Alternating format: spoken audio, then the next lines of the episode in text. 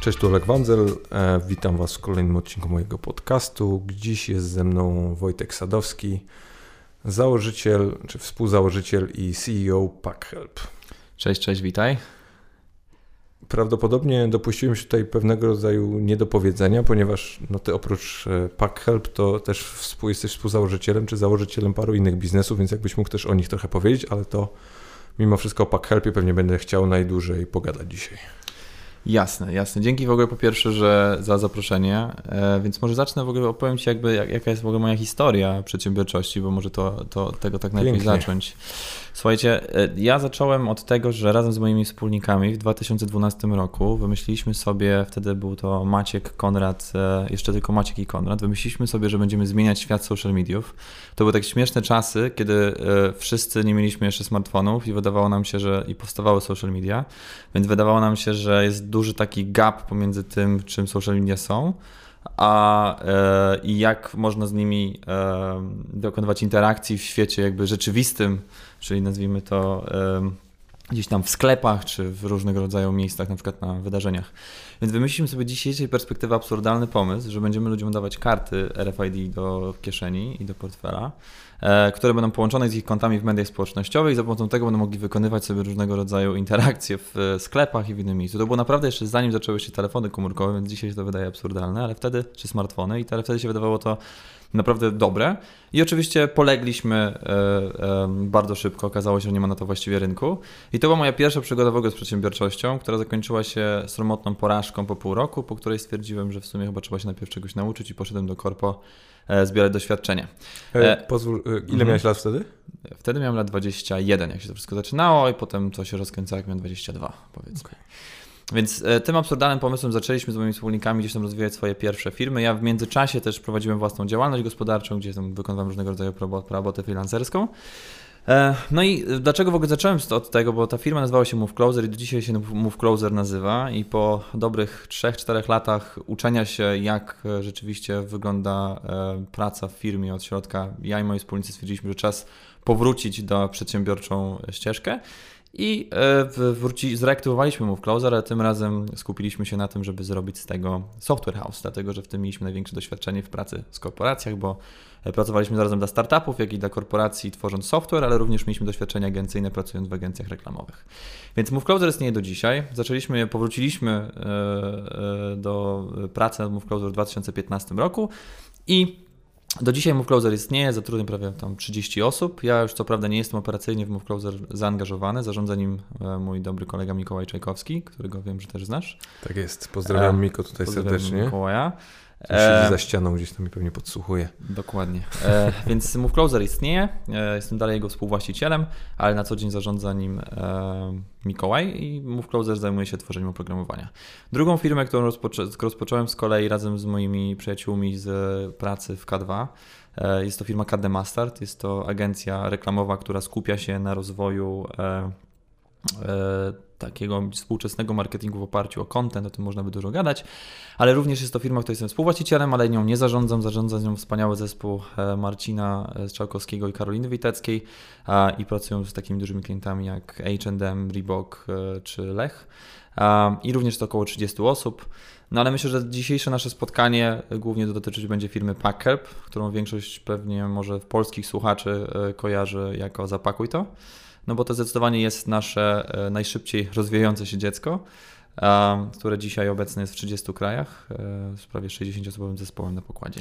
No też pewnie obiektywnie rzecz ujmując, z największym potencjałem z perspektywy budowania globalnego biznesu, bo siłą rzeczy na przykład czy Cut The Mustard, czy Move Closer, to są firmy czy biznesy, które mają gdzieś swoje odpowiedniki w Stanach, w Wielkiej Brytanii, w Niemczech. No, mimo wszystko to, co wy chcecie robić, to jest gdzieś czymś może nie tyle co unikalnym, co na pewno z największą możliwością powodzenia, żeby to faktycznie wyszło z Polski. Tak. Już zresztą wyszło z Polski. Zdecydowanie. To znaczy akurat i Move Closer i Cut The Mustard dokonują swoich pierwszych takich dość mocnych kroków na wyjście do klientów zagranicznych. W przypadku Cut The Mustard to są bardziej kwestie obsługi klientów międzynarodowych, takich kontraktów paneuropejskich i próbujemy naszych pierwszych kroków w tym celu. W przypadku Move Closer z kolei już mamy i pracujemy dla klientów zagranicznych, ale oczywiście jak wspomniałeś, jest to biznes serwisowy, jak to się mówi często, czyli usługowy, który ma gdzieś tam swoje ograniczenia i nie jest też tak bardzo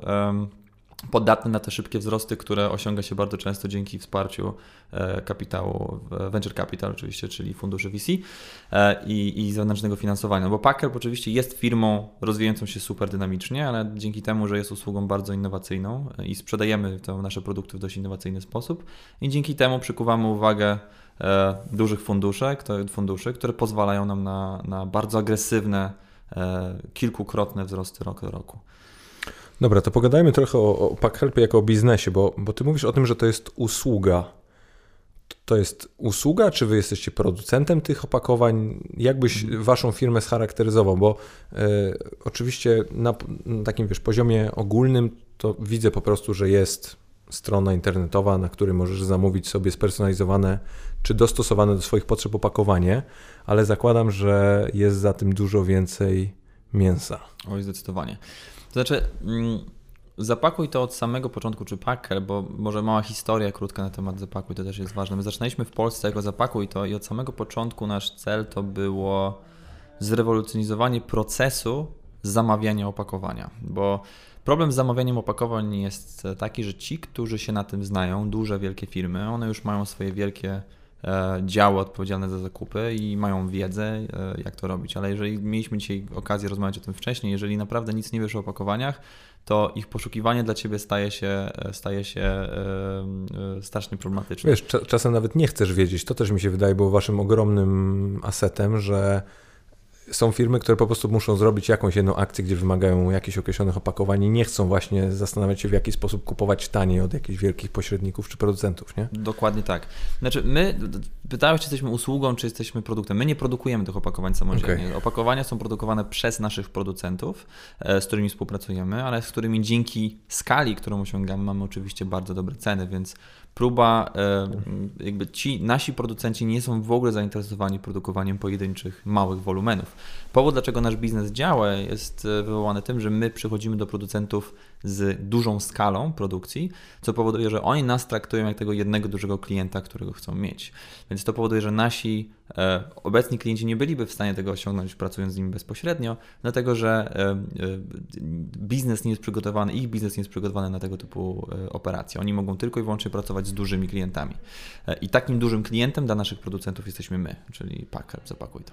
A czy oczywiście, jeżeli możesz się tym podzielić, ale akurat gdzieś bardzo mnie to interesuje na takim poziomie czysto już biznesowym, czy jak wy idziecie do takiego producenta poszczególnego, to czy wy macie jakiś określony, ten wolumen, który kupujecie, to jest po prostu jakiś materiał, który potem jest cięty w jakiś specjalistyczny sposób przez was, czy po prostu na przykład mówicie im, że na przestrzeni 12 czy 24 miesięcy zamówimy materiału za X i przez to chcemy mieć taką cenę?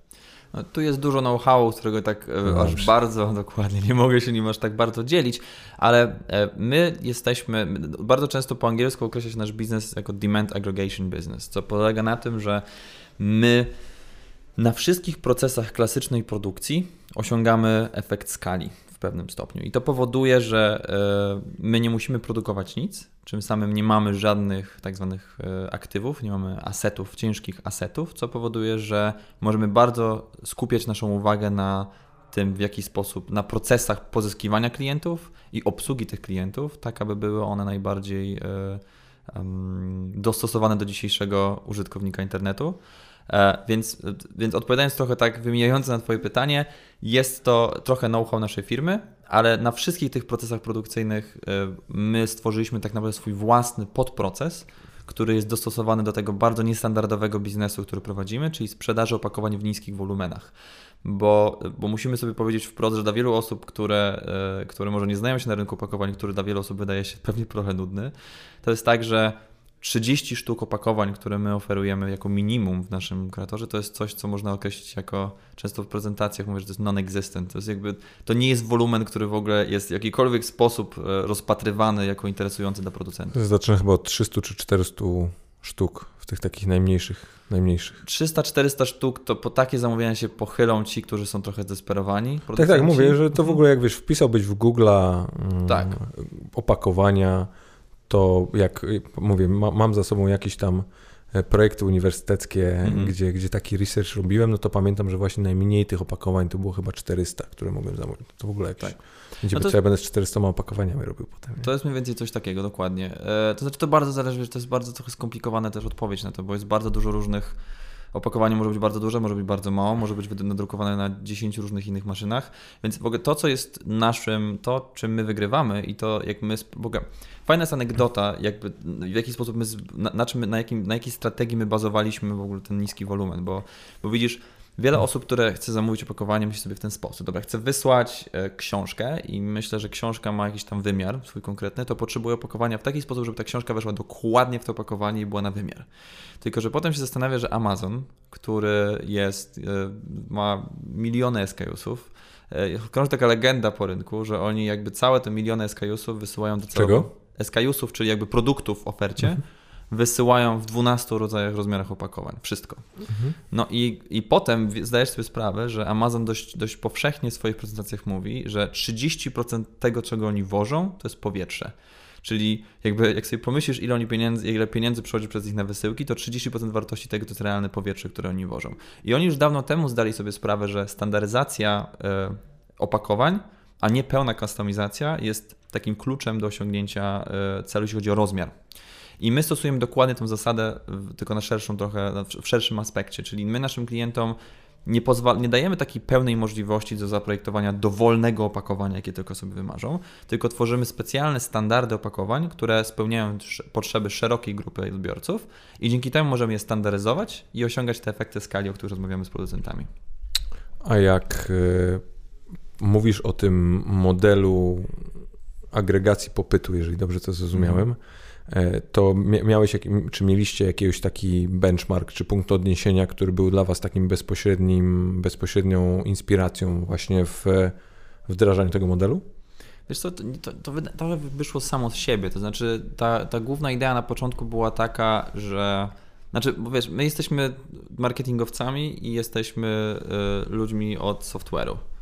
Od programowania, więc kiedy zdaliśmy sobie sprawę z tego, że jest jakiś problem na rynku, to my nie rozpatrywaliśmy go aż tak bardzo ze strony produkcyjnej, tylko zaczęliśmy zastanawiać się, dlaczego są takie absurdy na rynku, że ktoś, kto wpisuje w Google opakowania z nadrukiem, musi wylądować w takim archaicznym procesie, którego dzisiaj po prostu nigdzie nie ma, więc to była nasza główna motywacja, że wiedzieliśmy o tym, jak dużo ludzi to wpisuje i jak strasznie dużo ludzi ma z tym problem, zwłaszcza ci, którzy prowadzą mały i średni biznes i stwierdziliśmy, że tu jest ogromne pole do popisu, a cała ta wiedza związana ze standaryzacją była kwestią takiego naszego wewnętrznego R&D przez 1,5 roku, który prowadziliśmy. No, po pierwsze, dlaczego ta sytuacja taka jest, jaka jest i czy da się zrobić coś, żeby to zmienić. I tak krok po kroku dochodziliśmy do tych wniosków, ale nie powiedziałbym, że mieliśmy jakiś konkretny benchmark akurat w modelu biznesowym per se.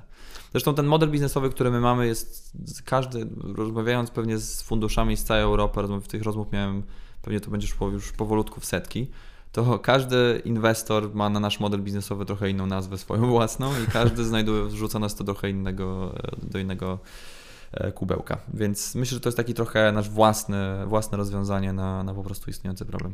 A jak już dzisiaj jesteście biznesem ukonstytuowanym w pewnym sensie, już wiecie, co chcecie zrobić, macie określoną strategię, to macie właśnie jakiś taki ideał swój z perspektywy kultury, operacji biznesowych, różnego rodzaju innych procesów wewnętrznych, który jest dla was takim, tak jak już wcześniej powiedziałem, punktem odniesienia?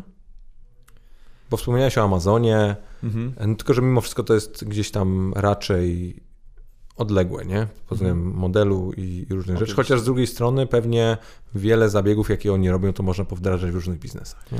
To znaczy my, wiesz co, jakby szczerze mówiąc, tak jak powiedziałem, nie wzorowaliśmy tego naszego modus operandi na żadnym konkretnym przykładzie. To powstało z potrzeby po prostu nasz model. Ale oczywiście przyglądamy się, jakby my staramy się, tworząc nasz produkt i naszą usługę, opieramy się na My mamy taką trochę zasadę u nas wewnętrznie, jeżeli chodzi o budowanie produktów, że my nie staramy się wymyślić koła na nowo, więc kiedy widzimy pewne rozwiązania, czy to są związane z UI-em, czy z UX-em, czy ze sposobem sprzedaży, które są widoczne w innych startupach, czy w innych internetowych usługach, to nie boimy się ich jako rozwiązanie kopiować. Więc myślę, że akurat to, czym jest Packhelp dzisiaj, jest takim zlepkiem całej tej wiedzy o startupach i o współczesnych modelach sprzedaży w internecie, którą sięgaliśmy, patrząc na różnego inne rozwiązania. Mógłbym o tym mówić bardzo dużo, no, ale oczywiście dla nas bardzo ważne jest też to, że oczywiście bardzo dużo na przykład patrzyliśmy na takie rozwiązania typowo biznesy subskrypcyjne, bo jednym z naszych takich idealnych klientów są internetowe biznesy subskrypcyjne, więc przyglądaliśmy się im bardzo w kontekście tego, w jaki sposób oni prowadzą sprzedaż i relacje ze swoimi klientami, bo my patrzymy na nasz produkt jednak jako produkt bardzo retencyjny, powracalny. No, czyli siłą rzeczy od razu byliście gdzieś skierowani do tego klienta zagranicznego, bo mimo wszystko w Polsce to specjalnie zbyt dużo biznesów stricte subskrypcyjnych nie mamy, nie? Takich mamy na myśli fizycznych. A to ciekawe akurat pytanie, bo to też jest ciekawa anegdota. Takie lubię najbardziej. Dlatego, że słuchaj, bo okej, to jest kilka anegdot w jednym, bo tak jak powiedziałem, my w Polsce... Chcesz to jakoś ustrukturyzować, tak. Nie wiem, tablicę ci przynieść. Ja akurat lubię tak robić, szczerze mówiąc, powiem ci szczerze, ale dobra.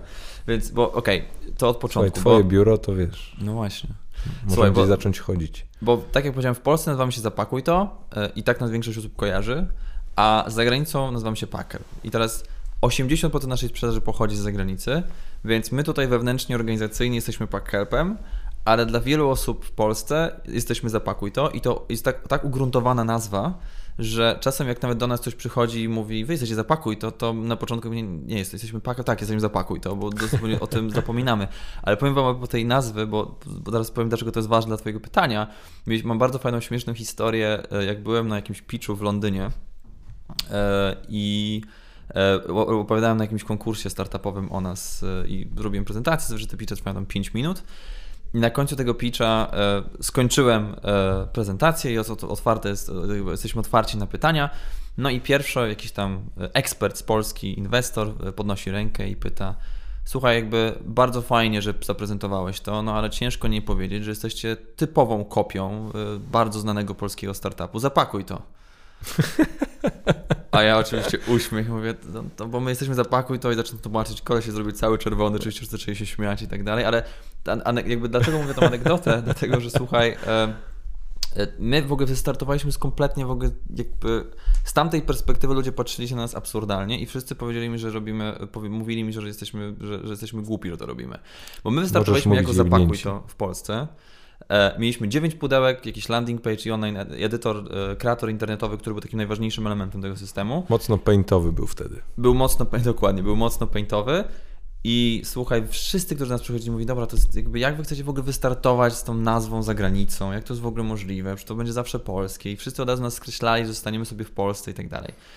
A to, co jest taką, jakby często powtarzam tą anegdotę, bo bardzo ciężko nam było na początku pozyskać kapitał od inwestorów, dlatego że nikt nie wierzył w to, że jesteśmy właśnie choćby z polską nazwą w stanie wyjść za granicę, a to się okazało bardzo trywialne problemy, które po drodze po prostu rozwiązywaliśmy, zmieniając tą nazwę, identyfikując inną nazwę na zagranicę. Ale dla nas akurat wiele osób ma takie podejście dzisiaj, zwłaszcza młodzi przedsiębiorcy, młodzi startupowcy, że od razu tworzą produkty, które są nastawione globalnie. I to jest właściwe podejście. Powinieneś mieć mindset globalny i nastawienie. Ale to, co my zrobiliśmy, to stworzyliśmy produkt, który był dedykowany na polski rynek i miał bardzo taką catchy nazwę na polski rynek, która wpadała w ucho i bardzo szybko się roznosiła. I to nam pozwoliło trochę, właściwie bez żadnego wydatków marketingowych, sprawdzić ten pomysł w Polsce, udowodnić, że jest na to potrzeba i dopiero wtedy w oparciu o tą wiedzę wyjść za granicę. I totalnie polecam to z dzisiejszej perspektywy, dlatego że jak wychodziliśmy, dlatego tak szybko byliśmy w stanie rosnąć za granicą, bo nie popełnialiśmy błędów, które popełniliśmy na początku w Polsce, jeżeli chodzi o skalowanie się zagraniczne, które z zasady jest super drogie, zwłaszcza dla polskich startupów oczywiście. Więc myślę, że to jest... Wiesz, mentalnie jest podwójne drogie, bo zawsze przeliczasz na te dolary i euro i to w ogóle się czujesz chory, jak sobie patrzysz. No słuchaj, jak sobie pomyślisz, że koszt akwizycji w Polsce, powiedzmy, klienta w naszym przynajmniej segmencie w Google to jest jakieś, nie wiem, 5-6 zł, a w Niemczech będzie to 7-8 euro, no to są po prostu tak nieporównywalne liczby do siebie, że jeżeli znów jakby, jeżeli spojrzysz nawet na to z perspektywy takiej stricte startupowej, że polska runda seed, czyli na takich inwestach, jakby na takich powiedzmy post-MVP, przed jakby skalowaniem etapie biznesu, to jest jak dostajesz 2 miliony złotych, to jesteś, podbijasz, że tak powiem, świat, jeżeli chodzi o rundę seed. No ale to jest powiedzmy mniej niż 500 000 euro i to jest taki w ogóle najniższy level, poziom jakby inwestycji na rundzie seed wśród startupów powiedzmy niemieckich czy brytyjskich. I teraz to, co my jesteśmy w stanie za te pieniądze zrobić w Polsce, za 2 miliony złotych to bardzo dużo, ale to są zupełnie żadne pieniądze, żeby udowodnić, żeby coś udowodnić za granicą, tak, ale żeby się w ogóle przeskalować w Niemczech czy w Wielkiej Brytanii, to jest może nie powiem nieosiągalne, bo jest, oczywiście zależy od twojego modelu biznesowego, ale jest to bardzo trudne. Tam bardzo często, wiesz, tego typu kwoty to fruwają w tych wszystkich grantach i innych regionalnych projektach rozwijania przedsiębiorczości, a nie wiesz, w poważnych funduszach inwestycyjnych, tak jak w naszych przypadkach. Ale wiesz, to pytałem też dlatego, bo dokładnie ten projekt, o którym już wspominałem, był właśnie pod kątem biznesu subskrypcyjnego i wtedy byłem po prostu w ogóle w szoku, jak Polacy jednak są nieufni do tego typu usług. Mhm. Że faktycznie my po pierwsze oprócz tego, że mamy problem z podłączaniem karty kredytowej czy debetowej w internecie, tak jeszcze siłą rzeczy jesteśmy mistrzami świata w challenge'owaniu wszelkiego rodzaju tego typu produktów. I mówię, a co na pewno mi to przyniesie? A czy na pewno znajdę tam coś, co mi się spodoba? I wiesz, i po prostu już tak naprawdę na siłę zaczynasz doszukiwać się różnego rodzaju problemów w danej usłudze, kiedy na przykład ktokolwiek na zachodzie potencjalnie by po prostu powiedział, nie kupię. Absolutnie, słuchaj, ale to ciekawe, że ten poruszył w ogóle temat subskrypcyjnych biznesów też, bo ja pisałem w ogóle tę pracę magisterską, bo byłem zafascynowany tematem, bo obserwowałem, rozmawiając właśnie z moimi znajomymi, którzy gdzieś tam mieszkali albo w Stanach, albo w Wielkiej Brytanii, to jak oni mi opowiadali o tym, że dobra, soczewki to mają subskrypcyjnie co miesiąc, żyletki to samo. A wiesz, Dollar Shave Club. No jeden oczywiście z lepszych przykładów takich początkowych biznesów, ale to naprawdę jest, okej, ten biznes był, może na początku subskrypcyjny był, wiele osób myślało na początku, że on będzie o wiele większy niż tak naprawdę jest, ale on naprawdę jest całkiem duży w Stanach czy w Wielkiej Brytanii. Przecież Dollar Shave Club został kupiony chyba za ponad 1 miliard przez Unilevera chyba. To są naprawdę ogromne biznesy i one nie docierają wydaje mi się do Polski, dlatego że mamy troszeczkę jeszcze w Polsce za bardzo taki, jakby jesteśmy takim trochę zbyt smart shopperami. My lubimy sobie poszperać na Allegro i znaleźć okazję, zamiast doceniać wartość czasu, bo to jest to coś, co subskrypcja ci pomaga. W sensie, jak sobie pomyślisz, ile czasu, nawet jako świeżo upieczony użytkownik soczewek, jak sobie pomyślę o tym, jak często jak musisz robić to zadanie jechania po te soczewki, kupowania tych samych soczewek i robienia to regularnie, miesiąc w miesiąc i jakby pomyśl sobie, że to jest po prostu absurdalne i są piękne miejsca, naprawdę jest jeszcze myślę, jeżeli dla biznesu subskrypcyjnego to dopiero początek, bo jest strasznie dużo jeszcze takich miejsc, które gdzie po prostu zamawiasz produkty tak już regularnie, że to aż się prosi o to, żeby to po prostu przychodziło do ciebie raz w miesiącu, czy tam raz w tygodniu o określonej porze. I tego będzie więcej, ale z drugiej strony też, bo powiedziałeś o tym, że Polacy z jednej strony mają może problem z takimi biznesami i z jakiegoś powodu ich nie kupują, ale to też jest, masz rację, kwestia duża podpinania kart. W sensie pamiętam na samym początku, że nawet ludzie mieli z Uberem problem, żeby podpiąć kartę do środka, do niego, ale jakby... A ci, którzy to robili, nagle sobie zdawali sprawę, Boże, jakby już nigdy więcej nie będą musieli iść do bankomatu z taksówkarzami i wypłacać pieniądze po drodze, bo tak to po prostu wygląda. Ale to też jest ciekawe, kolejne zagadnienie w tym temacie to jest to, że bardzo dużo poświęciłem czasu właśnie przy okazji przy tą pracę magisterską, żeby trochę zrozumieć rynek finansowy w tym świetle. I myślę, że nasze podejście do używania kart, które w ogóle elementem podstawowym biznesu subskrypcyjnych jest regularne korzystanie z kart debetowych lub kredytowych. W przypadku Stanów Zjednoczonych są karty kredytowe. I tam generalnie zasada na rynku w Stanach Zjednoczonych jest taka, że jak masz 18 lat, to kończysz kartę kredytową i w ogóle nie masz jeszcze pieniędzy, ale już zaczynasz tworzyć swój pierwszy kredyt. W Polsce my korzystamy z kart debetowych i jakby bardziej używamy z pieniędzy, które mamy. Więc w Stanach Zjednoczonych to jest w miarę normalne, że po prostu rozdzielisz się tym numerem karty wszędzie, gdzie tylko chcesz i naturalnie podpisujesz się pod różnego rodzaju automatyczne umowy online'owe. U nas jest to, wydaje mi się, że jeszcze nie ma takiego dużego zaufania społecznego do po prostu podawania własnych numerów kart. Chociaż z drugiej strony, jak powiem Ci, że też ostatnio miałem okazję rozmawiać z paroma osobami, przedsiębiorcami z bloku wschodniego byłego, powiedzmy, czyli z Ukrainy, z Białorusi, to oni z kolei mówią, że jak u nas jest niskie zaufanie, według nas oczywiście z perspektywy zachodniej, do instytucji finansowych, to tam w ogóle ludzie, wiesz, myślą, że jak włożą pieniądze do banku, to w życiu nigdy ich nie zobaczą. I to jest do tego, wiesz, poziomu gdzieś już problem. I pewnie nie jest to aż tak oderwane od rzeczywistości, że tam faktycznie były różnego rodzaju historie. Jasne, że tak, ale to jest, wiesz, to jakby to nie jest też nawet, ja nie powiem, że to jest sprawa polska, to jest jakby, jeżeli jakby Niemcy, to jeden z najbardziej rozwiniętych gospodarek światowych, ma najmniejsze zaufanie chyba w Europie do instytucji finansowych i bankowych w ogóle, więc tam uświadczenie automatu do płacenia kartą za parking jest bardzo rzadką sprawą, więc, ale to jest akurat też ciekawe, że o tym rozmawiamy, bo to jest też na przykład w przypadku skalowania takiego biznesu jak nasz, jak Packhelp, to też jest ciekawe zagadnienie, żeby obsługiwać różnego rodzaju przyzwyczajenia do systemów płatności na rynkach, bo one są zupełnie inne wszędzie. Na przykład naprawdę takie rzeczy jak chargebacki, które są totalnie popularną metodą odzyskiwania pieniędzy za niezrealizowane zamówienia, coś czego w Polsce właściwie się nie robi, bo wszyscy płacą pay by links tak zwanym. To są też nowości, których się musisz przyzwyczaić i umieć sobie mieć wewnętrzne procesy do zarządzania tego. Myślę, że wszyscy ci, którzy sprzedają za granicą, doskonale wiem, o czym mówię, zwłaszcza w przypadku transakcji takich typowo kartowych. To są problemy, z którymi musisz się zmierzyć akurat. A jak budowaliście ten biznes, bo was było 4, 6? Bo się doliczyć nie mogłem na tych zdjęciach. Nas jest 6, jako founderów jest 6. No tak, jest 6.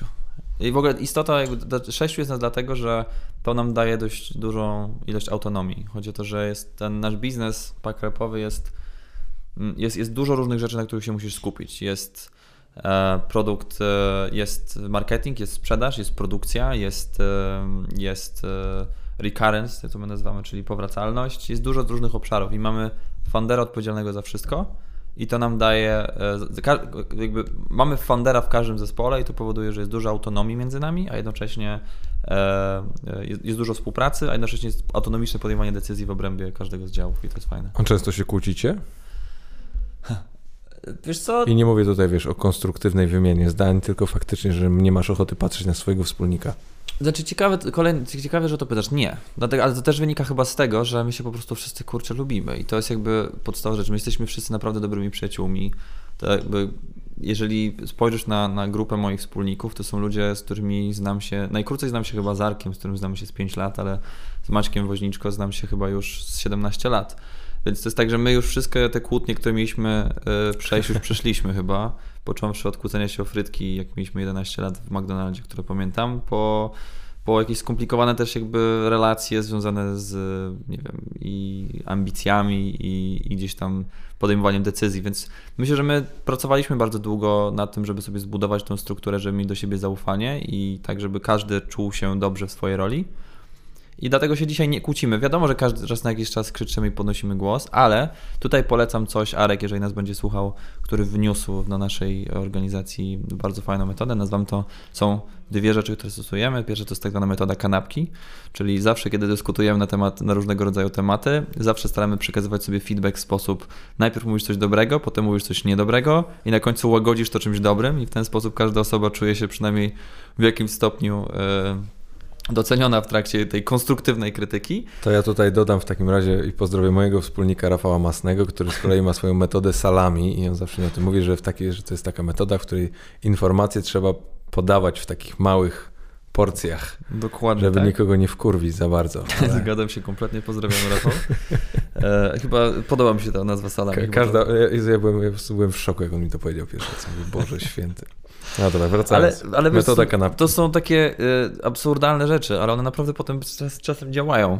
A druga sprawa jest taka, że raz na jakiś czas staramy się robić sobie z naszymi wspólnikami, siadamy wspólnie i robimy sobie, kiedy już czujemy, że między nami atmosfera jest napięta, to staramy się na spokojnie siadać i spisywać sobie. To też jest rzecz, która na początku wydawała się absurdalna i dla wielu osób ona zawsze będzie absurdalna, ale to naprawdę działa. I siadamy sobie i każda osoba spisuje, co lubi w pracy drugiej osoby, a czego nie lubi. To się wydaje jakieś dziecinne i absurdalne, ale jak się wyleje taką takie emocje raz i dobrze, i się powie, co komuś w kimś przeszkadza, a potem pójdzie się jeszcze i to wszystko opije na imprezie, to wszyscy czują się naprawdę wyczyszczeni ze swoich jakby różnych emocji i trochę zaczyna się twoja relacja na nowo od tego momentu, bo to, co miałeś przekazać, przekazujesz. I prawda jest taka, że my to nazywamy retrospekcję i kiedyś to robiliśmy regularnie, teraz robimy tego mniej, ale dlatego, że już takie retrospekcje dzieją się na co dzień i mamy takie naturalne mechanizmy, że ktoś po prostu przegnie, to bierzemy 3 oddechy i zaczynamy dyskusję na nowo. Mi się też wydaje, że chyba najgorsze w tym wszystkim jest to, czy w takim, wiesz, ogólnym podejściu do spraw szczególnie emocjonalnych, że kiedy właśnie tego nie wypowiesz, to się w tobie kisi. Mhm. I po prostu już sam wtedy nie wiesz do końca, co z tym zrobić i już gdzieś tam kipisz na wszystkich dookoła, a tak naprawdę problem leży kompletnie gdzieś indziej. Nie? Wiesz co, ja myślę, że też to, co jest ważne, to jest dokładnie, to jest strasznie ważne, żeby też tego, żeby nie doprowadzić do tego momentu. Używaliśmy dzisiaj do referencji do Wilka z Wall Street, gdzie pojawiała się informacja "Don't wanna implode". Tak, gdzie ja mówię o tym, to akurat nie w tym, w tamtym, to się pojawiało trochę w innym akurat sensie, ale w innym odniesieniu, ale my staramy się po prostu, że jeżeli te awantury naprawdę są za grube, to w tym momencie jakby jest odcięcie dyskusji, 3 wdechy do tyłu i wracamy, aż ta dyskusja wraca na jakieś konstruktywne tory. Ale to są bardzo rzadkie sytuacje mimo wszystko u nas, ale no, pewnie raz na kwartał jakaś awantura się wydarzy. Ale staram się tym dobrze zarządzać. Nie, bo muszę ci powiedzieć, naprawdę podziwiam, bo jednak dogadać się w 6 facetów i to nie tylko na takim poziomie, że po prostu siebie akceptować w jednym pomieszczeniu, tylko też faktycznie funkcjonować w ramach pewnej jakiejś swojej koncepcji i też, wiesz, być frontem gdzieś do świata zewnętrznego, bo jedno to jest, wiesz, jak masz 6 artystów, nie? I po prostu oni siedzą i muszą się dogadać, coś tam napisać czy stworzyć. No a drugie to jest, kiedy faktycznie każdy z was ma jakąś działkę i potem ma jeszcze zespół, nie wiem, media, inwestorów, klientów, etc. To faktycznie trudno. Czasem ja sobie też patrzę ze swojej perspektywy, to jednak to jest duże wyzwanie, żeby tych brudów nie wyciągać na zewnątrz, nie? Wiesz co, znów to chyba wraca, jakby, to też jest ciekawe, dlatego że na początku, jak właśnie opowiadaliśmy o tym, że mamy taki duży zespół, to wiele osób właśnie mówiło, o Boże, to jest niemożliwe, jakby to się rozpadnie, ludzie będą się kłócić, ale naprawdę jest wszystko kwestia po prostu zaufania do ciebie. Wiem, że to jest takie górne, jakby wszyscy mogą, każdy mógłby odpowiedzieć to samo, ale na to nie ma, wydaje mi się, jakiejś takiej konkretnego remedium. U nas po prostu jest ogromny szacunek do opinii drugiej osoby, rozmawiamy ze sobą regularnie i to, czego się nauczyliśmy unikać, to jest, staramy się być bardzo transparentni względem tego, co robimy i nie ma, wydaje mi się, niedomówień w tych procesach. I to jest jakby, i to jest wszystko. A obok tego po prostu trzeba się, lubić i trzeba mieć podobne ambicje. Miałem akurat taką sytuację w jednej z też naszych firm, gdzie wspólnicy się nie dogadywali ze sobą. I było to dla mnie też bardzo ciężkie i emocjonalne przeżycie, bo starałem się ich ze sobą pogodzić, a przyjaźniłem się ze wszystkimi również.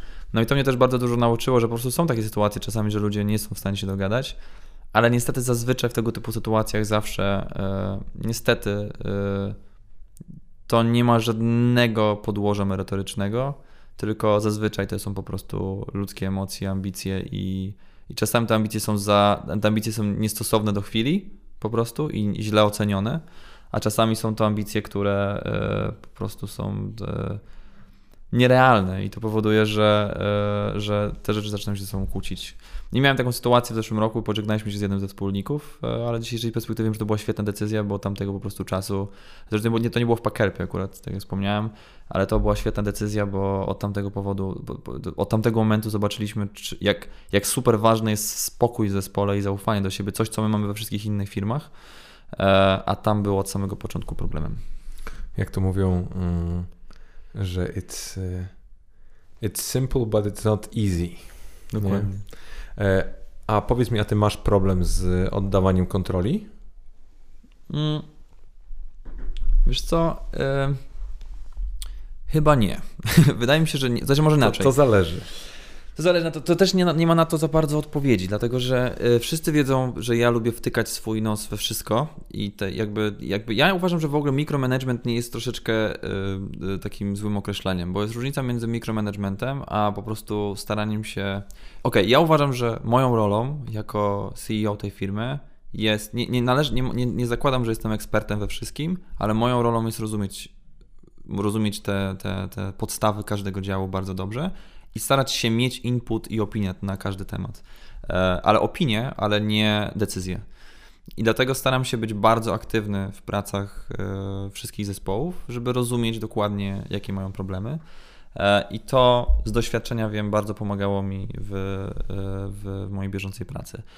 Ale jakby znów, ja mam to szczęście do pracy, że wszystkie działy mają, powiedzmy, pokrycie w moich wspólnikach i to powoduje, że i znamy się bardzo dobrze, mamy do siebie zaufanie, więc z czasem po prostu oni mają pełną autonomię w podejmowaniu decyzji w obrębie swoich działów, a moja rola najważniejsza to jest sprawić, żeby ten statek płynął w jednym kierunku i tworzenie takiej trochę wizji na całość. Ale z drugiej strony ja też jestem znany niestety tutaj u nas pewnie w firmie, że ja sobie siedzę i wymyślam różnego rodzaju projekty, które są ważne. Jak każdy CEO wpycham się w sam środek między bieżące sprawy i próbuję przepychać swoje inicjatywy, jak my to nazywam wewnętrznie. Ale też taka jest trochę moja rola. Ja staram się też i takich rzeczy niechętnie je oddaję, nie ukrywam. Biorę je na siebie. Dlatego, że ja jestem też trochę freakiem, jeżeli chodzi o dane i lubię wiedzieć wszystko na temat tego, jak wyglądają poszczególne procesy w firmie. I tego pilnuję najbardziej, żeby gdzieś między tym po prostu super szybkim rozwoju, żebyśmy nie gubili danych, bo z tych danych potem wyciągamy te wnioski i pozwalają nam pójść do przodu. Więc ja myślę, że odpowiadając tak bezpośrednio na Twoje pytanie, myślę, że nie mam problemu z delegowaniem zadań, ale zdecydowanie trzymam dość taką twardą pieczę nad kluczowymi projektami w dużych działach, bo to ważne. Tu cię trochę pomęczę, bo zobacz, nie do końca mi chodzi właśnie o umiejętność delegowania zadań, bo możesz fenomenalnie delegować zadania, ale mieć super problem z oddaniem kontroli. Z czym, sorry? Możesz mieć bardzo dobrze delegować zadania, ale możesz mieć bardzo duży problem z realnym oddaniem kontroli, bo też kontrola się w pewnym sensie odbywa w twojej głowie, nie? Ja na przykład pamiętam, u siebie miałem taki problem, że z jednej strony uważałem, że coraz więcej faktycznie pracuję z ludźmi i daję gdzieś na to swoje jakieś pole wejść i tych swoich tematów oddaję, a z drugiej strony potem łapałem się na tym, że jest godzina 21, a ja dalej myślę o wszystkich tematach, które oddałem. No to niestety jest, u mnie dalej jest 22, ja dalej myślę o tych tematach, jasne, że tak. Ale wiesz co, znów, to jest kwestia tego, że to u nas to trochę dzieje się naturalnie, dlatego że jakby teraz jest u nas 56 osób w Packhelpie, w przyszłym roku planujemy przekroczyć pewnie 100, bo rośniemy bardzo szybko, więc to już po prostu w pewnym momencie nie jesteś w stanie, nie ma nawet takiej fizycznej możliwości, żebyś był na bieżąco we wszystkich tematach. Więc u nas po prostu staramy się tak jakby, staram się progresywnie przekazywać kontrolę nad coraz większą ilością. Ja mam taką w ogóle zasadę, że to działa w ten sposób, że ja nienawidzę, kiedy czuję, że robię rzeczy, które są już w pewnym stopniu repetytywne, jakby powtarzalne i które wiem, że nie robię wcale lepiej niż ktoś, kto z kim pracuję, robiłby lepiej. I staram się zawsze oddawać kontrolę nad tematami, które wiem, że osoby, z którymi współpracuję, mają już większą wiedzę na ten temat i są w stanie to robić lepiej. I takich przykładów jest bardzo dużo. I zawsze, to też trochę wynika z tego, jak powstaje moja lista priorytetów na dzień. Ja sobie zawsze spisuję najpierw, mam zawsze listę najważniejszych rzeczy, które muszę wykonać. I teraz, jeżeli ta lista rośnie do zbyt dużej ilości, to po prostu zawsze zaczynam oddelegowywać pełną kontrolę nad tymi tematami razem z zaufaniem do innych osób. Inną sprawą też jest to, że ja mam w ogóle politykę taką, że do ludzi trzeba mieć centralne zaufanie i ja nigdy nie, jeżeli oddaję pewien projekt, to oddaję go w całości z pełnym zaufaniem, że jak się spierdoli, to się spierdoli, jeszcze czegoś nauczymy. Bo próba robienia czegoś takiego, że oddaję, ale pilnuję, to nigdy nie działa, dlatego że koniec końców nikt się nie uczy, dlatego że wszyscy mają przekonanie, że tak naprawdę robią pod twoje dyktando, a w praktyce ta kreatywność taka i biznesowa i przedsiębiorcza, ona się rodzi z posiadania kontroli nad projektem. I to jest jakby takie trochę modus operandi, który ja stosuję. Jeżeli już rzeczywiście decyduję się na oddelegowanie i kontroli odpowiedzialności za coś, to staram się to robić w całości. Ale nie zawsze to oczywiście wychodzi, no też trzeba sobie zdawać z tego sprawę. A jakbyś tak spojrzał na siebie jako osobę zarządzającą, to widzisz coś takiego, co przez ostatni jakiś okres czasu wprowadziłeś do swojego repertuaru, że tak powiem, zagrań, czy po prostu zarządzania właśnie, co zmieniło tak diametralnie twój sposób, styl na dużo pierwsze skuteczniejszy, a po drugie też bardziej efektywny? Mhm. Mogę nawet Ci powiedzieć to, co robimy teraz, wiesz, bo znów powiedzmy, że trochę było tak, że jeśli chodzi o takie w Packhelpie duże tematy, takie powiedzmy wizja i plany takie długofalowe, roczne, dwuletnie albo taka strategia pięcioletnia, to powstawało gdzieś tam, oczywiście w pełni wspólnie z moimi wspólnikami, to przegadywaliśmy ze wspólnikami wszystkie poszczególne rzeczy, a potem ja jakby tworzyłem taką tą główną jakby plan i wizję na najbliższy rok czy 2 lata. I teraz jak rośniemy, to trochę już jest tak, że ta wizja musi być odseparowana dla każdego działu. Każdy dział musi mieć trochę swoją własną wizję, bo jeżeli w każdym dziale znajduje się po 20 osób, to nagle to jest tak naprawdę firma w firmie i żeby uniknąć takiego typowego jakby takiej trochę ślepej wiary w jeden cel, tworzymy teraz taką nową strategię, która polega na tym, że jest pełni autonomiczna wizja każdego działu, która oczywiście jest dostosowana do wizji całej firmy, ale ta wizja powstaje wewnątrz u moich wspólników i dlatego moi wspólnicy teraz tworzą swoje własne strategie na działy, które są oczywiście, które pomagam im tworzyć, ale one nie powstają tak jak wcześniej w oparciu o wyznaczone przeze mnie cele roczne czy kwartalne, tylko powstają w oparciu o wizję, kim chcemy, czym chcemy, żeby Packhelp był. To jest coś zupełnie nowego dla nas, gdzie tworzymy takie trochę startupy w startupie. I to zobaczymy, jak to będzie działać. Chętnie opowiem o tym, jak już będziemy po roku, a to jest spoko. A tak to... A tak prywatnie u Ciebie? W sensie, może nie prywatnie, tylko jednostkowo bardziej mi powiedzieć. Ja jestem okej. Ja, jeżeli chodzi o takie rzeczy, to jakby to moglibyśmy, moim zdaniem, w ogóle oddzielny podcast o tym zrobić, bo ja jestem... Może po prostu, powinniśmy. Może powinniśmy, bo ja jestem niestety więźniem optymalizacji tasków i procesów we wszystkim, co robię, począwszy od mojego życia zawodowego po prywatne. Co oznacza, że oczywiście... jak biedne twoje dzieci. Oh, tak, to jest spokój. Jak zaczniesz od mojego komputera, na którym jakby mam poukładane wszystko po folderki, wszystko jest dostosowane, polabelowane, korzystam tylko ze skrótów klawiszowych, wszystko musi działać szybko. Jeżeli widzę, że w ogóle muszę coś, jeżeli na przykład czegoś muszę szukać, to znaczy, że coś jest niezoptymalizowane. Cały mój dzień jest, skorzystam z aplikacji Doist na co dzień, gdzie wszystko jest, wszystkie taski są na bieżąco aktualizowane, kończę dzień przez aktualizowanie tego, co zrobiłem, czego nie zrobiłem, robię sobie własne, jestem pod tym względem trochę szalony, robię sobie rozliczenia jakby samego siebie po kwartale, sprawdzam, ile rzeczy zrobiłem, ile nie zrobiłem i sam na siebie nakładam takie trochę analizę produktywności i to jakby jak robisz to sam ze sobą i nawet w życiu prywatnym, to okej, to może żyjesz w pewnych schematach, ale przynajmniej masz wrażenie, że idziesz do przodu i to samo potem przekładam na sposób zarządzania też firmą i widzę, że to działa. Więc jeżeli chodzi o takie bezpośrednie rzeczy, które mogę polecić na bieżąco, oczywiście to jest Todoist, z którego jestem zakochany i korzystam z tej aplikacji od przynajmniej roku, którą pokazał mi zresztą mój wspólnik Maciek Woźniczko, który też jest podobny jak ja, jeśli chodzi o takie rzeczy.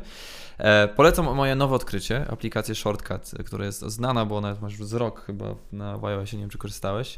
To jest aplikacja, która pozwala Ci, kiedyś to się nazywało, pamiętam, to jest aplikacja, która pozwala Ci tworzyć jakby reguły automatyzacji dla Twoich zadań w telefonie, co oznacza na przykład, że możesz zrobić coś takiego, że jak wiesz, że zawsze zamawiasz pizzę na przykład z jednego miejsca, to ustawia Ci reguły, że mówisz pizza, hey Siri pizza i od razu dzwoni po Twojej pizzerii, od razu zamawia Ci to, co potrzebujesz, potem Ci ustawia timer, kiedy ta pizza będzie, a potem Ci wpisuje do kalendarza przypomnienie do Twoich jakby zaleceń dietetycznych. To rodzaj totalnie absurdalnego przykładu akurat, ale to jest, polecam, bardzo fajne, bo jak masz, ja też jestem freakiem oczywiście technicznym, więc mam dużo różnych tam HomeKitów i różnych rzeczy poinstalowanych w domu, więc teraz staram się całe swoje życie dostosować do automatyzacji właśnie w Shortcucie, więc jest to całkiem zabawne. Polecam. Moje nowe odkrycie z zeszłego tygodnia.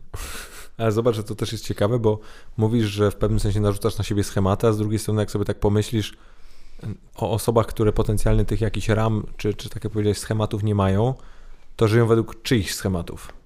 Trochę tak. Cały czas żyjesz według jakichś narzuconych reguł, nawyków i pewnych rzeczy, które albo ktoś Ci w dużym cudzysłowie sprzedał, albo masz je narzucone ze względu na przykład na to, jak pracujesz. No bo siłą rzeczy, jeżeli zaczynasz zmianę 8-16, tak, no to musisz pod to jakoś dostosować swoje życie. No, my mamy akurat ten plus i to jest bezwzględny, zajebisty plus, no że siłą rzeczy to wstajesz rano i sam decydujesz, o której idziesz do pracy, nie? Jasne. No, w pewnym sensie. Znaczy mi raczej chodzi o to, że nikt jakby nie będziesz odbijał karty o 9:00, nie?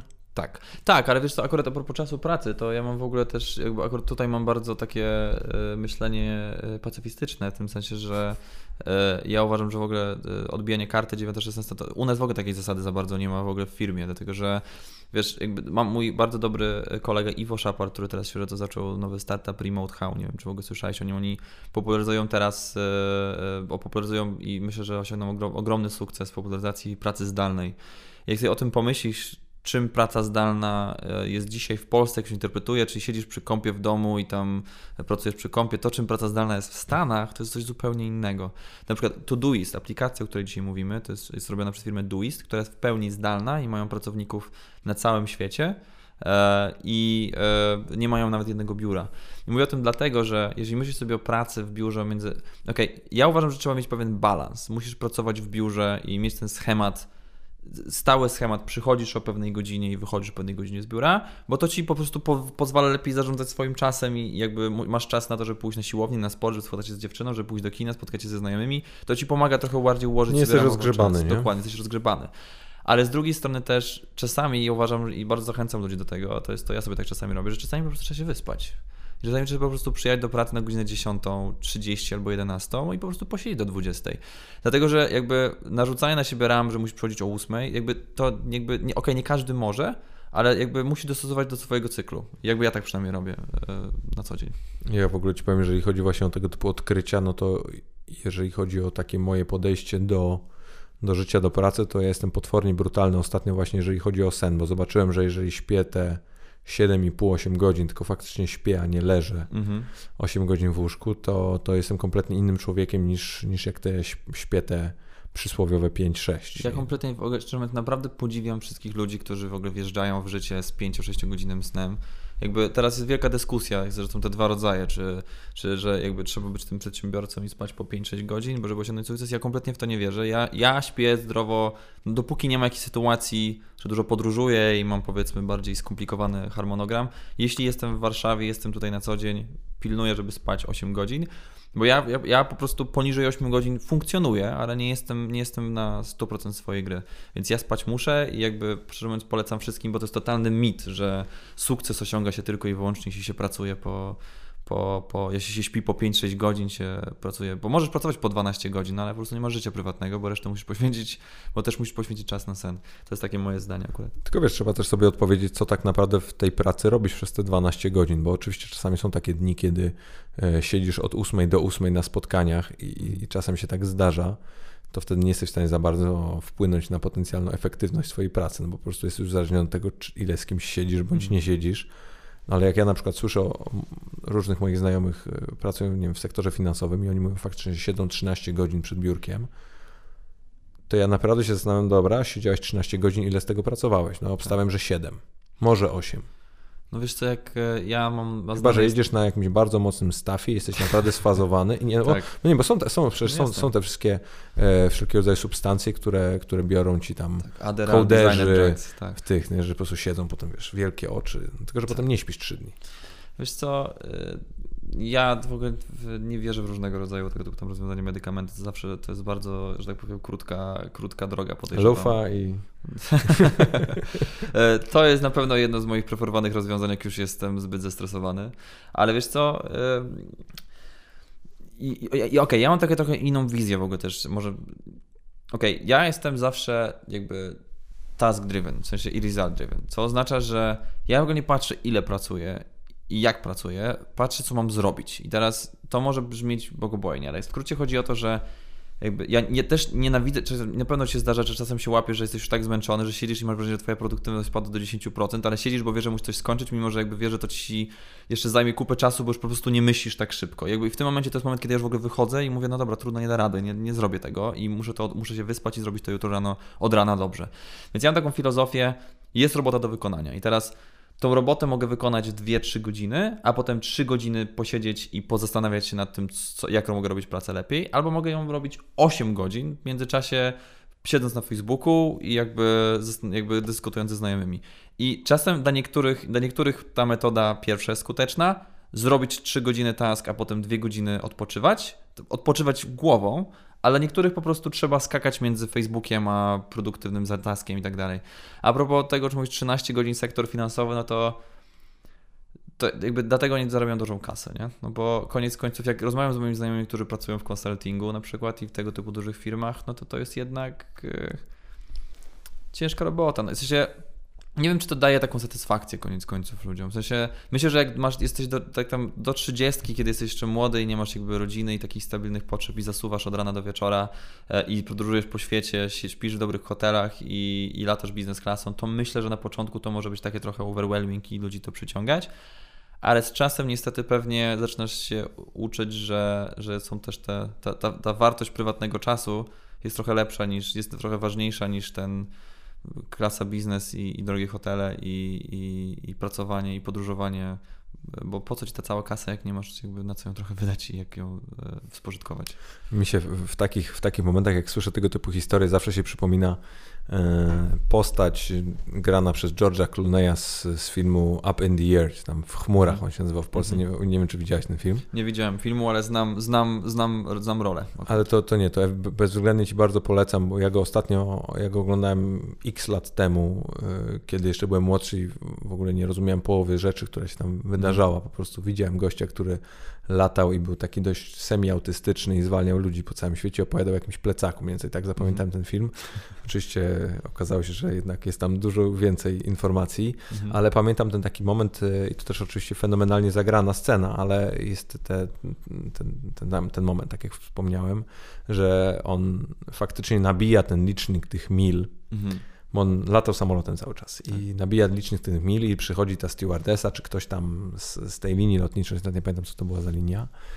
No i tam mu gratulują, mówią, że to jest pan nasz legendarnym klientem, chyba 3 w ogóle w Stanach jest tylko takich i tak dalej. I masz gościa, który jest po prostu w środku pusty, nie? On całe życie pałował te mile, robił te wszystkie rzeczy, po czym zdał sprawę i co teraz, nie? Tak. I ja mam czasem takie wrażenie naprawdę, że bardzo dużo tych osób, szczególnie na tym takim finansowym high levelu, pod względem wolumenowym i ogólnie takiego, wiesz, życia, to naprawdę na pewnym etapie muszą sobie zadać to pytanie, bo po prostu, wiesz, tam nie ma nic więcej. Jasne, tylko to jest też problem, niestety okrutna sprawa, że potem jak chcesz, jakby wiesz, jesteśmy też młodzi na maksa, nie? Więc jakby ciężko się w takiej sytuacji postawić, ale ja myślę, że jest taki moment, że jeżeli przekroczysz ten Rubikon, to po prostu nagle trochę nie masz już wyjścia po prostu, tak mi się wydaje.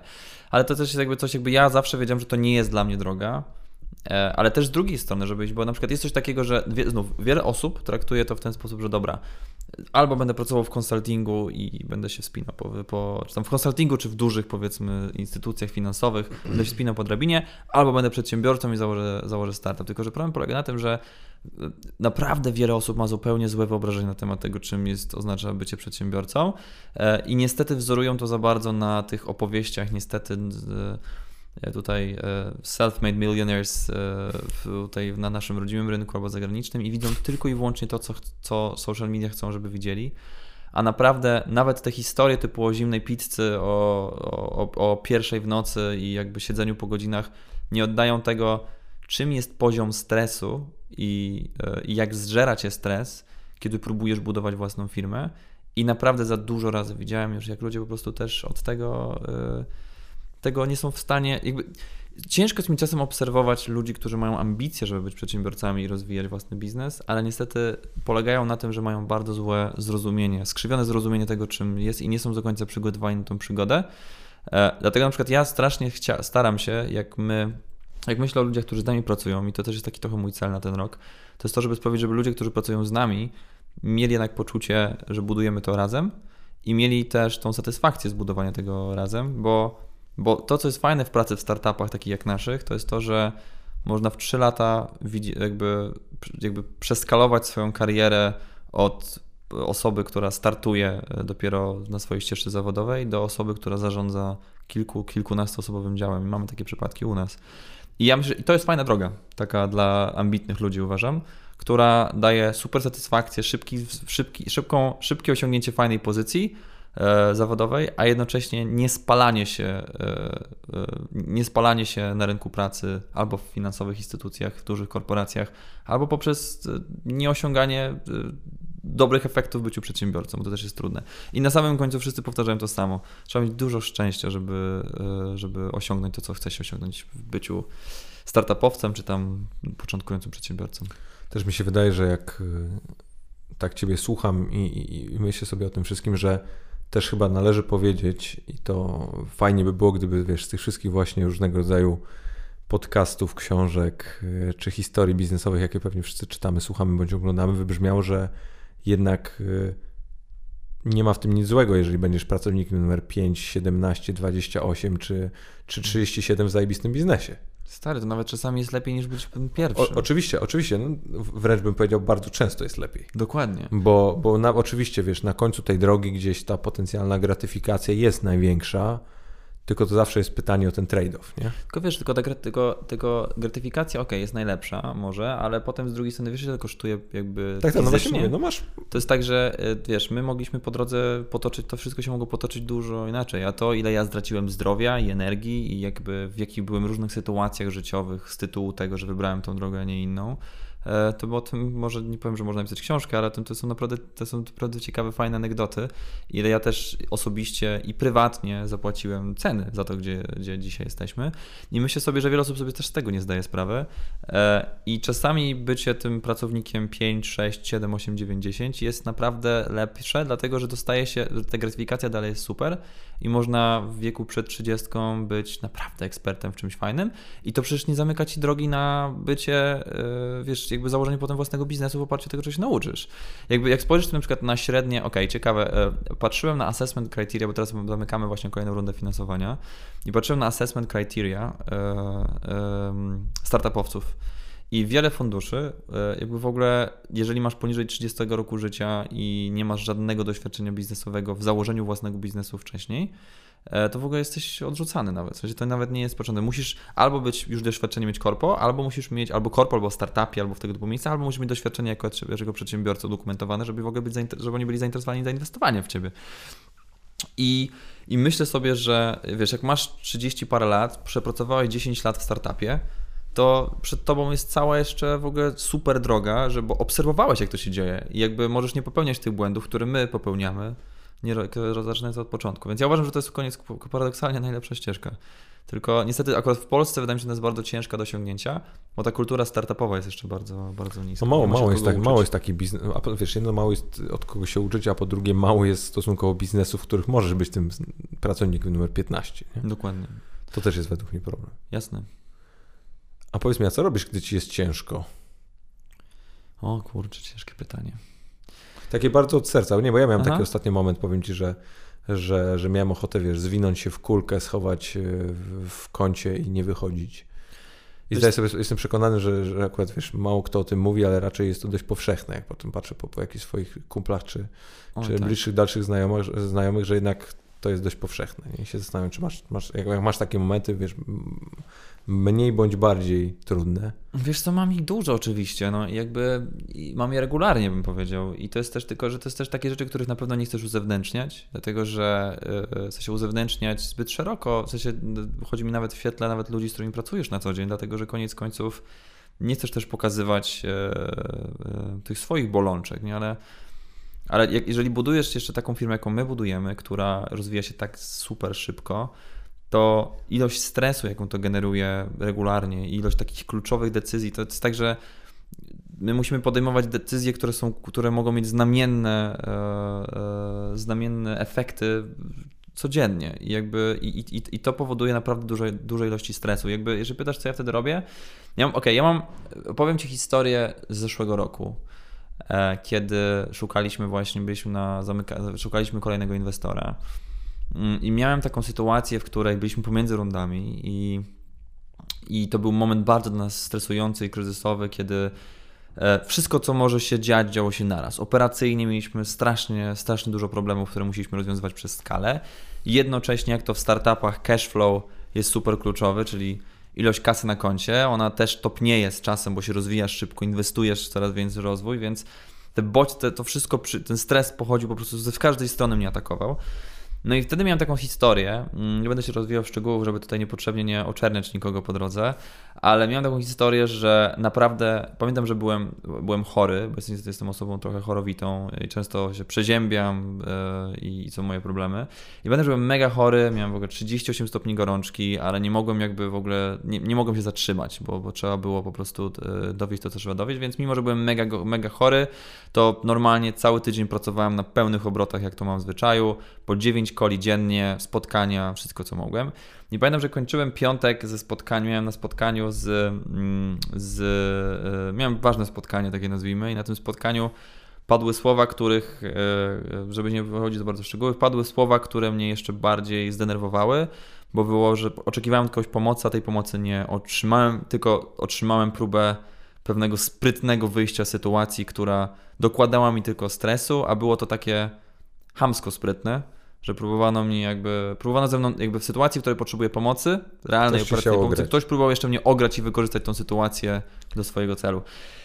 I to wywołało we mnie tak absurdalną, strasznie gigantyczną złość, że pamiętam, że jechałem samochodem i byłem tak wściekły, że rozmawiałem z moim wspólnikiem i krzyczałem po prostu, jakby rzadko mi się to w ogóle zdarzy, żeby się tak zdenerwować, ale tak krzyczałem, że mi głos drżał po prostu aż ze zdenerwowania przez słuchawkę. Rzadko to robię, ale tak było. I jechałem samochodem i w pewnym momencie poczułem taką falę po prostu zimna, przeszło mnie i miałem chyba atak paniki, słuchaj. Tak to bym określił, nie wiem co to było. I to był dla mnie taki moment szczerze bardzo przełomowy, z którym zdałem sobie sprawę, gdzie jest granica i że dalej już nic się dobrego nie wydarzy.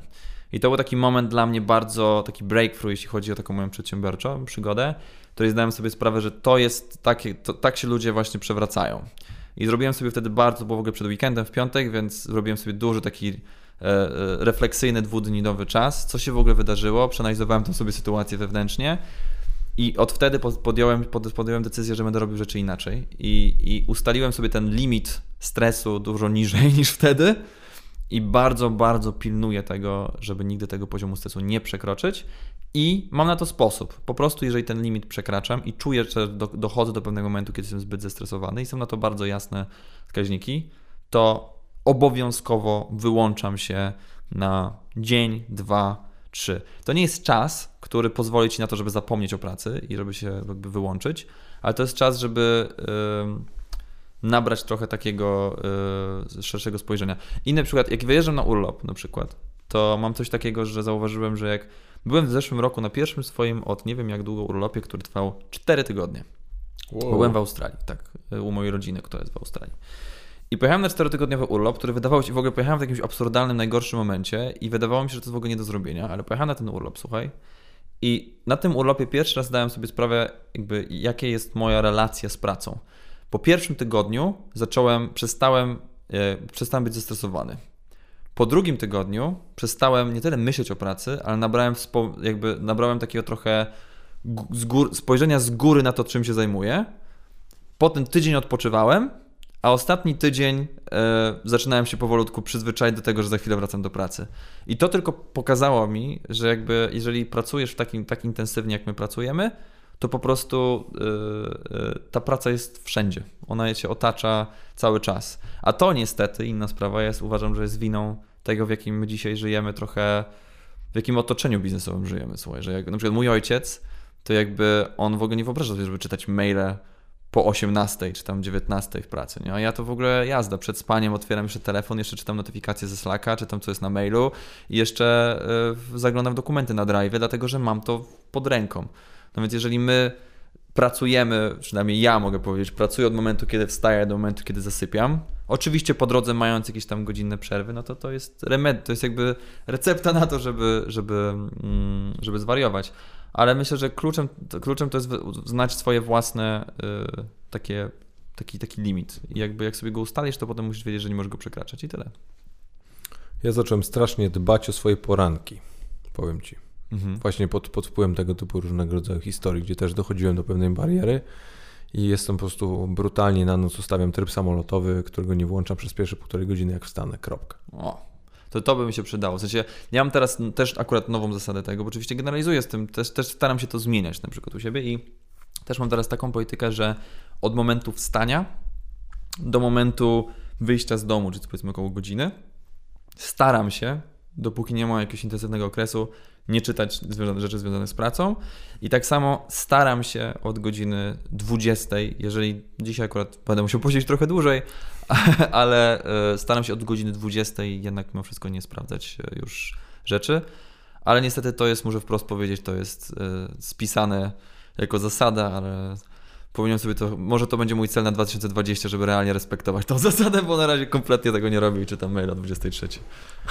Jak sobie tak, wiesz, o tym myślę, to jednak jest bardzo dużo takich, wiesz, pewnych racjonalnych zasad, czy jakichś tam postulatów, jakie sam przed sobą gdzieś tam stawiasz, ale potem finalnie, wiesz, one tam są i ty wiesz, że one tam są i ty bardzo nie chcesz do nich zaglądać. Dokładnie. Ale raz na jakiś czas one tam do ciebie wrócą i sobie na to spojrzą i mówię, ja pierdolę. No, niestety tak jest, ale to, wiesz co, no to zależy naprawdę, jak sobie, jakby ja staram się być wobec siebie, okej, ja też nauczyłem się tego, żeby za bardzo nie określać sobie celi, których nie jesteś w stanie spełnić. Ja kurczę, naprawdę robię robotę swoją i to jest jakby, i to jest też inna sprawa. Okej, ostatnio też się nad tym zastanawiałem, bo nie wiem, grasz w gry komputerowe? Konsola. No właśnie, ja kiedyś byłem psychofanem, potrafiłem spędzić na grach. Od razu mówię, to jest patologiczne, bo jestem współwłaścicielem drużyny sportowej. Okej, to w takim razie... Nie grałem na kompie w życiu. Okej. No to ja z kolei, słuchaj, mam coś takiego, że kiedyś byłem wielkim psychofanem gier komputerowych i bardzo dużo grałem. Grałem dużo bardzo w gry strategiczne. I ostatnio stwierdziłem, że jakby w ogóle przestałem grać w gry zupełnie. I za każdym razem, kiedy próbuję po nie sięgać, to myślę, kurwa, chcę pograć, będzie to super rozrywka.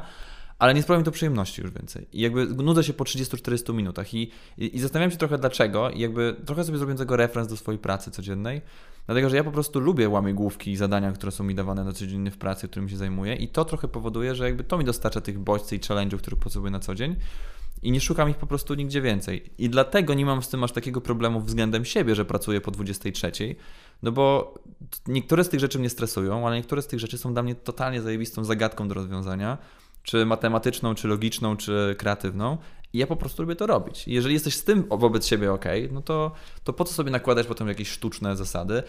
Czym innym jest czytać maile, które się stresują o 23, a czym innym jest siedzieć sobie wieczorem i rozkminiać na tablecie i zapisywać sobie pomysły na usprawnienia.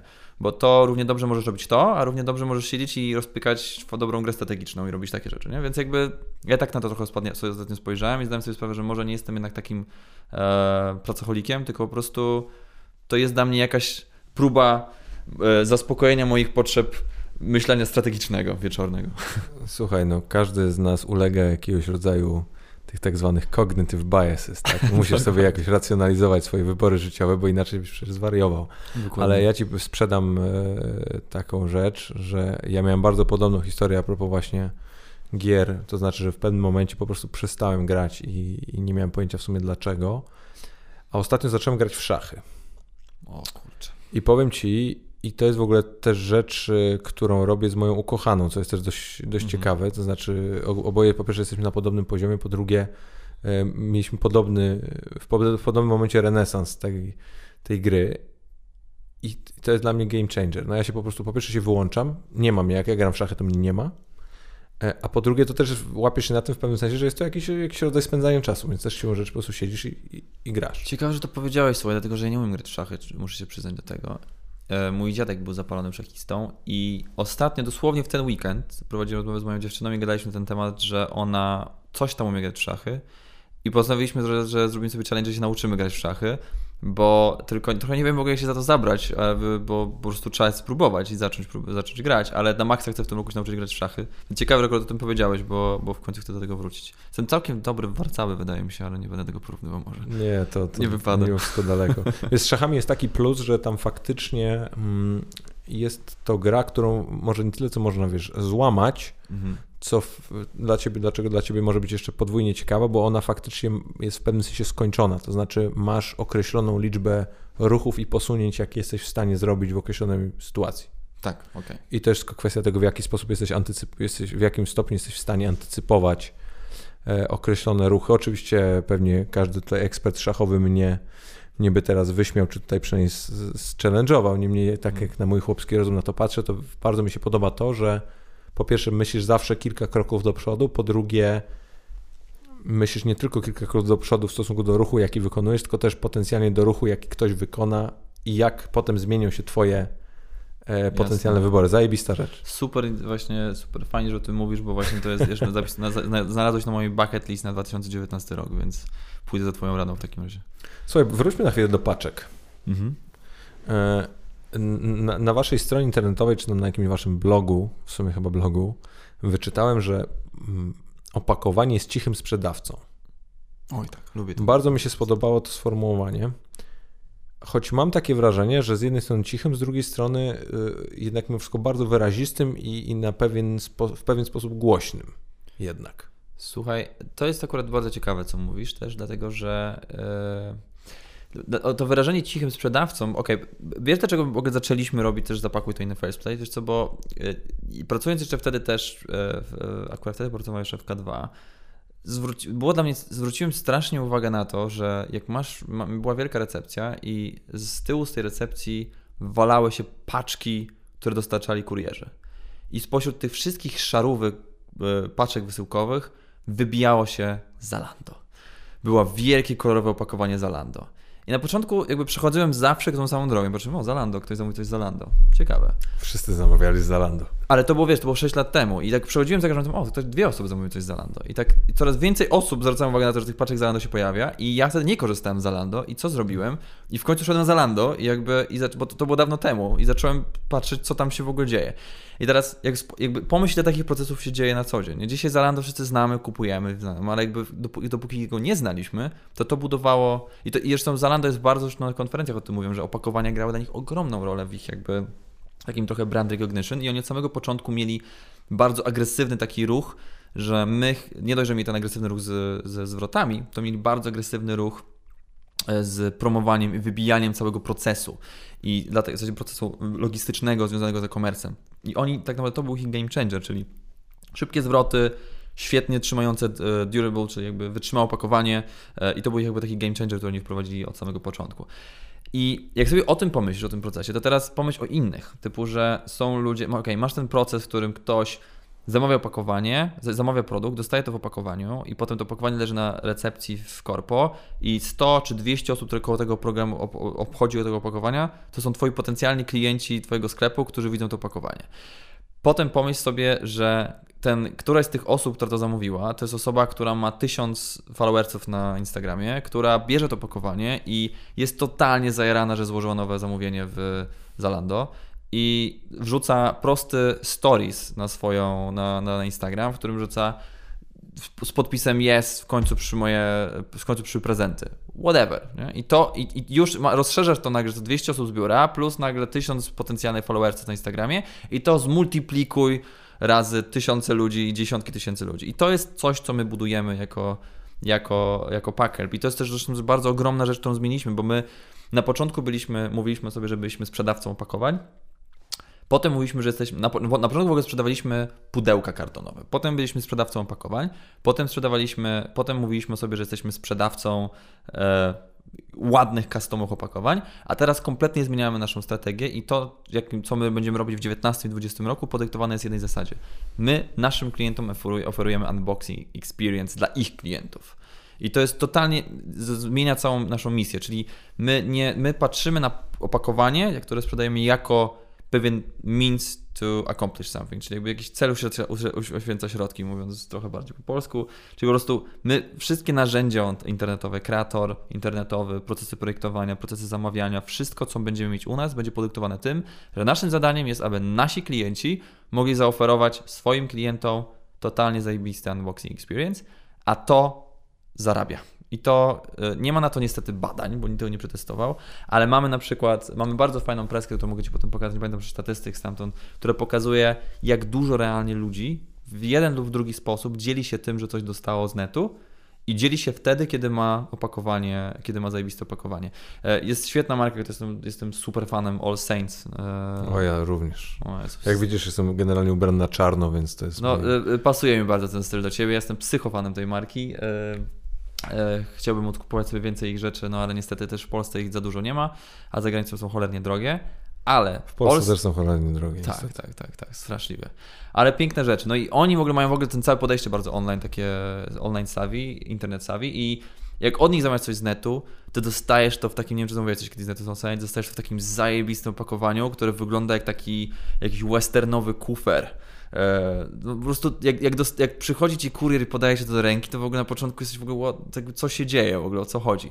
I okej, to jest marka premium, która ma ogromne marże i sobie można na to pozwolić. Ale z czasem, jak nasza technologia będzie coraz większa, my będziemy mieć coraz większą skalę i technologia produkcyjna będzie inna, to będzie totalnie normalne.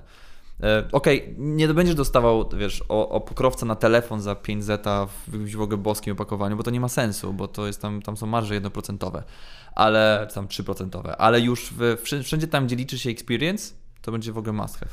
Wiesz co, uwielbiam w branży luksusowej czy w branży premium, że w pewnym sensie to, o czym ty teraz mówisz, ja jestem przekonany o tym, że ten trend jest gdzieś nieuchronny, oczywiście w dobrym tego słowa znaczeniu on się faktycznie wydarzy, ale z drugiej strony w pewnym momencie dojdziemy do takiej sytuacji, w której no siłą rzeczy to, o czym ty mówisz, czyli to tworzenie tego całego doświadczenia właśnie zaczynając się od pudełka, będzie w pewnym sensie powszechne, może nie tylko powszechne, co coraz więcej ludzi będzie to rozumieć, że trzeba to robić. To jest troszeczkę tak jak z reklamą w internecie, nie? Na pewnym etapie było to pewną famą, po czym były pierwsze case studies, że ktoś mówił, że to działa, po czym dzisiaj ludzie sobie nie wyobrażają generalnie budowania biznesu bez tej części jakiegoś marketing mixu, nie?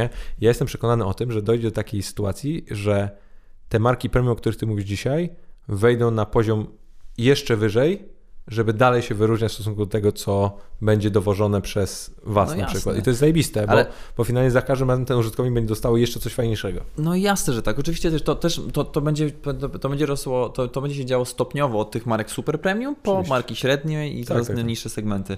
Tylko, że jak sobie tak pomyślisz tak long termowo, no to koniec końców, okej, zgadzam się, sprzedaż internetowa jest przyszłością, jasne, że tak. Jakby część rzeczy będzie się dalej sprzedawać w retailu, ale wszystkie trendy pokazują, że to będzie szło coraz bardziej w online. Oczywiście są takie produkty, które muszą być po prostu przeniesione z jednego miejsca do drugiego miejsca i tam ten branding będzie miał może mniej marginalne znaczenie. A jeżeli idziesz do sklepu Zary i kupujesz rzeczy w wielkich, gigantycznych sklepach, przecież te wszystkie rzeczy, te sklepy mogą być 2 razy mniejsze, mogłyby mieć 10 razy, nie być rozpuszczone perfumy, logo mogło być zarem dużo mniejsze, proces mógł być dużo mniej stabilniejszy, lustra mogłyby nie być nakierowane w taki sposób, żebyś wyglądał dobrze. Ten cały experience kupowania offline jest z jakiegoś powodu, mimo że to mógł być po prostu magazyn, gdzie stoisz. Dokładnie to samo się będzie działo w online. Dlatego masz świetny UI strony, masz świetny UX strony, żeby to najbardziej kupić, ale potem zaraz zaczniesz sobie zadawać pytanie, dobra, jeżeli mam klienta, który kupuje... Dlaczego ludzie kupują w markach premium? Kupują też między innymi dlatego, że to nie chodzi koniec końców zawsze o ciuchy, o materiał, chodzi o markę i o experience kupowania tego wszystkiego. I teraz też chodzi też o to, żeby w online było to samo i żeby marka premium, taka jak All Saints, mogła... Dlatego oni mają ładne opakowania, bo oni chcą, żeby ich klient na każdym styku z marką miał taki full premium experience budujący lojalność do brandu. I opakowanie będzie grało w tym wszystkim kluczową rolę. To ja ci bym też powiedział, że fenomenalnym przykładem takiego gdzieś dbania o każdy gdzieś detal na poziomie całej komunikacji z klientem jest taki, no w pewnym, można powiedzieć, no sklep, retailer, Suit Supply. Oni robią garnitury w takiej technologii half canvas, które tak naprawdę wyglądają jak były made to measure, a są po prostu z wieszaka. Ale to jest jedyna firma, której celowo mam zasubskrybowany produktowy newsletter, ponieważ jest nie dość, że fenomenalny, to jeszcze spełnia wszystkie, tak bym powiedział, jakieś moje wymagania odnośnie tego, co taka wiadomość mailowa powinna przekazywać, nie? I jak jeżeli ktokolwiek z Suit Supply bądź mający z tą firmą cokolwiek wspólnego mnie słucha, czy będzie nas słuchał, to błagam, niech ktoś cofnie tą decyzję o przetłumaczeniu tego mailingu na polski, bo jak Boga kocham, nie mogę na niego patrzeć, bo nie można tłumaczyć pewnych zwrotów po polsku. Oj, zgadzam się w 100%. Ja o Boże. Przyłączam się do tej porady. No właśnie. Mam do ciebie pytanie, czy masz coś takiego, że jak widzisz... Trochę wrócę do tej historii twojej o tym Zalando, że idziesz sobie ulicą albo faktycznie gdzieś jesteś i widzisz, że ktoś obok ciebie albo w jakimś niedalekim otoczeniu od ciebie odbiera jakąś paczkę, albo widzisz, że jakąś paczkę niesie, albo widzisz, że dochodzi do jakiegoś procesu dostarczenia produktu i widzisz taką faktycznie niekonwencjonalne jakieś rozwiązanie stricte takie właśnie na poziomie doświadczenia tego klienta, to masz taką myśl, że w sumie, wiesz, zajebista paczka. No jasne, słuchaj, to jest zboczenie zawodowe. A to jest fenomen, w sensie w ogóle, bo jakby nie ukryłem, trochę tendencyjne pytanie, bo wiedziałem, że tak odpowiesz, ale gdzieś to jest dlatego, powiedzmy, uśmiechu na twojej twarzy, który teraz gdzieś, ten, wiesz, wychodzi takie małe dziecko z człowieka, nie? Kiedy zakryje, zajebiste to jest. Słuchaj, ale to jest zboczenie zawodowe, wiesz, że dopiero co 2 dni temu miałem tutaj, dostałem dostawę akurat z Apple'a, który i od razu jakby, mimo że w środku był sprzęt warty trochę kasy, to w ogóle sprzęt położyłem z boku i zabrałem opakowanie i wziąłem mojego wspólnika, siedzieliśmy, rozkminialiśmy opakowanie przez 20 minut, więc to jest zboczenie zawodowe, ale jakby no absolutnie, znaczy ja mam takie historie z początku, kiedy w ogóle jak zaczynaliśmy koncept, to pamiętam, że byłem na stacji benzynowej i stał kurier, który przepakował paczki.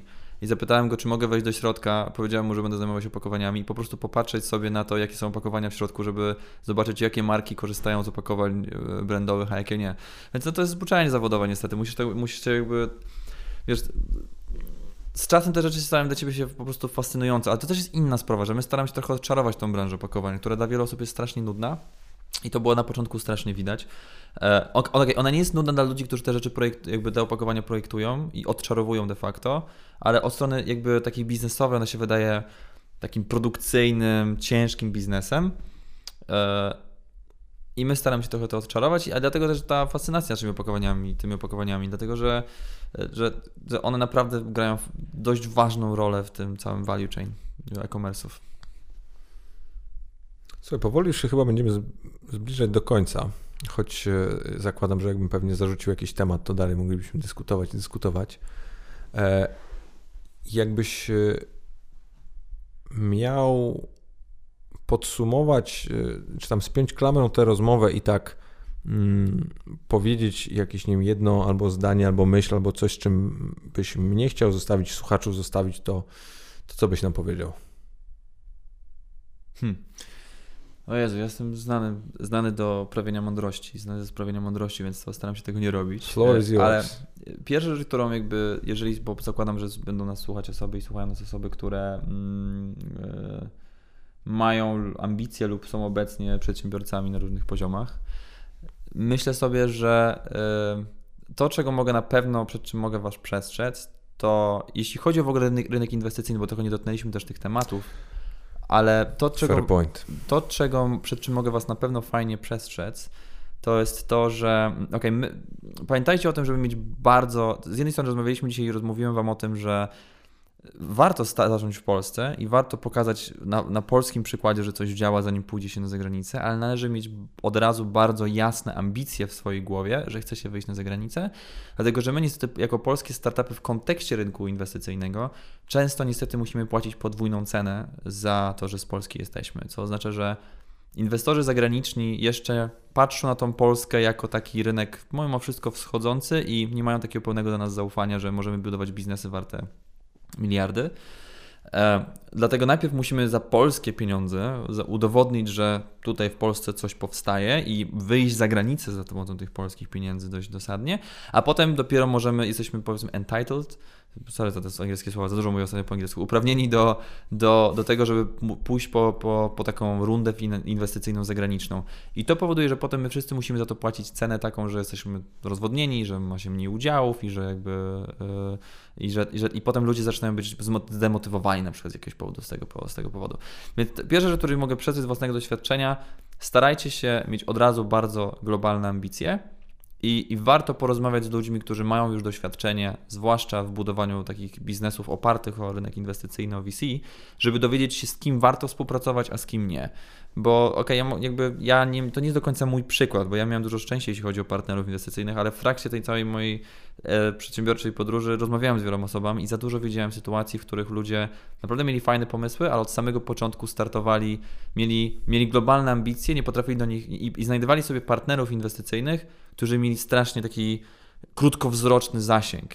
I ta polska scena inwestycyjna za często ma takie spojrzenie bardzo, po prostu jakby zbyt short-sighted, krótkowzroczne, takie, które pokazuje, że naprawdę nikt w Polsce, mam wrażenie, nie wierzy, że można zbudować w Polsce unicorna, jak to się mówi. A A to jest jakby pierwsza myśl, która przyświeca zagranicznym inwestorom i oni wychodzą z takiego założenia, że to jest twój cel i to chcesz zrobić.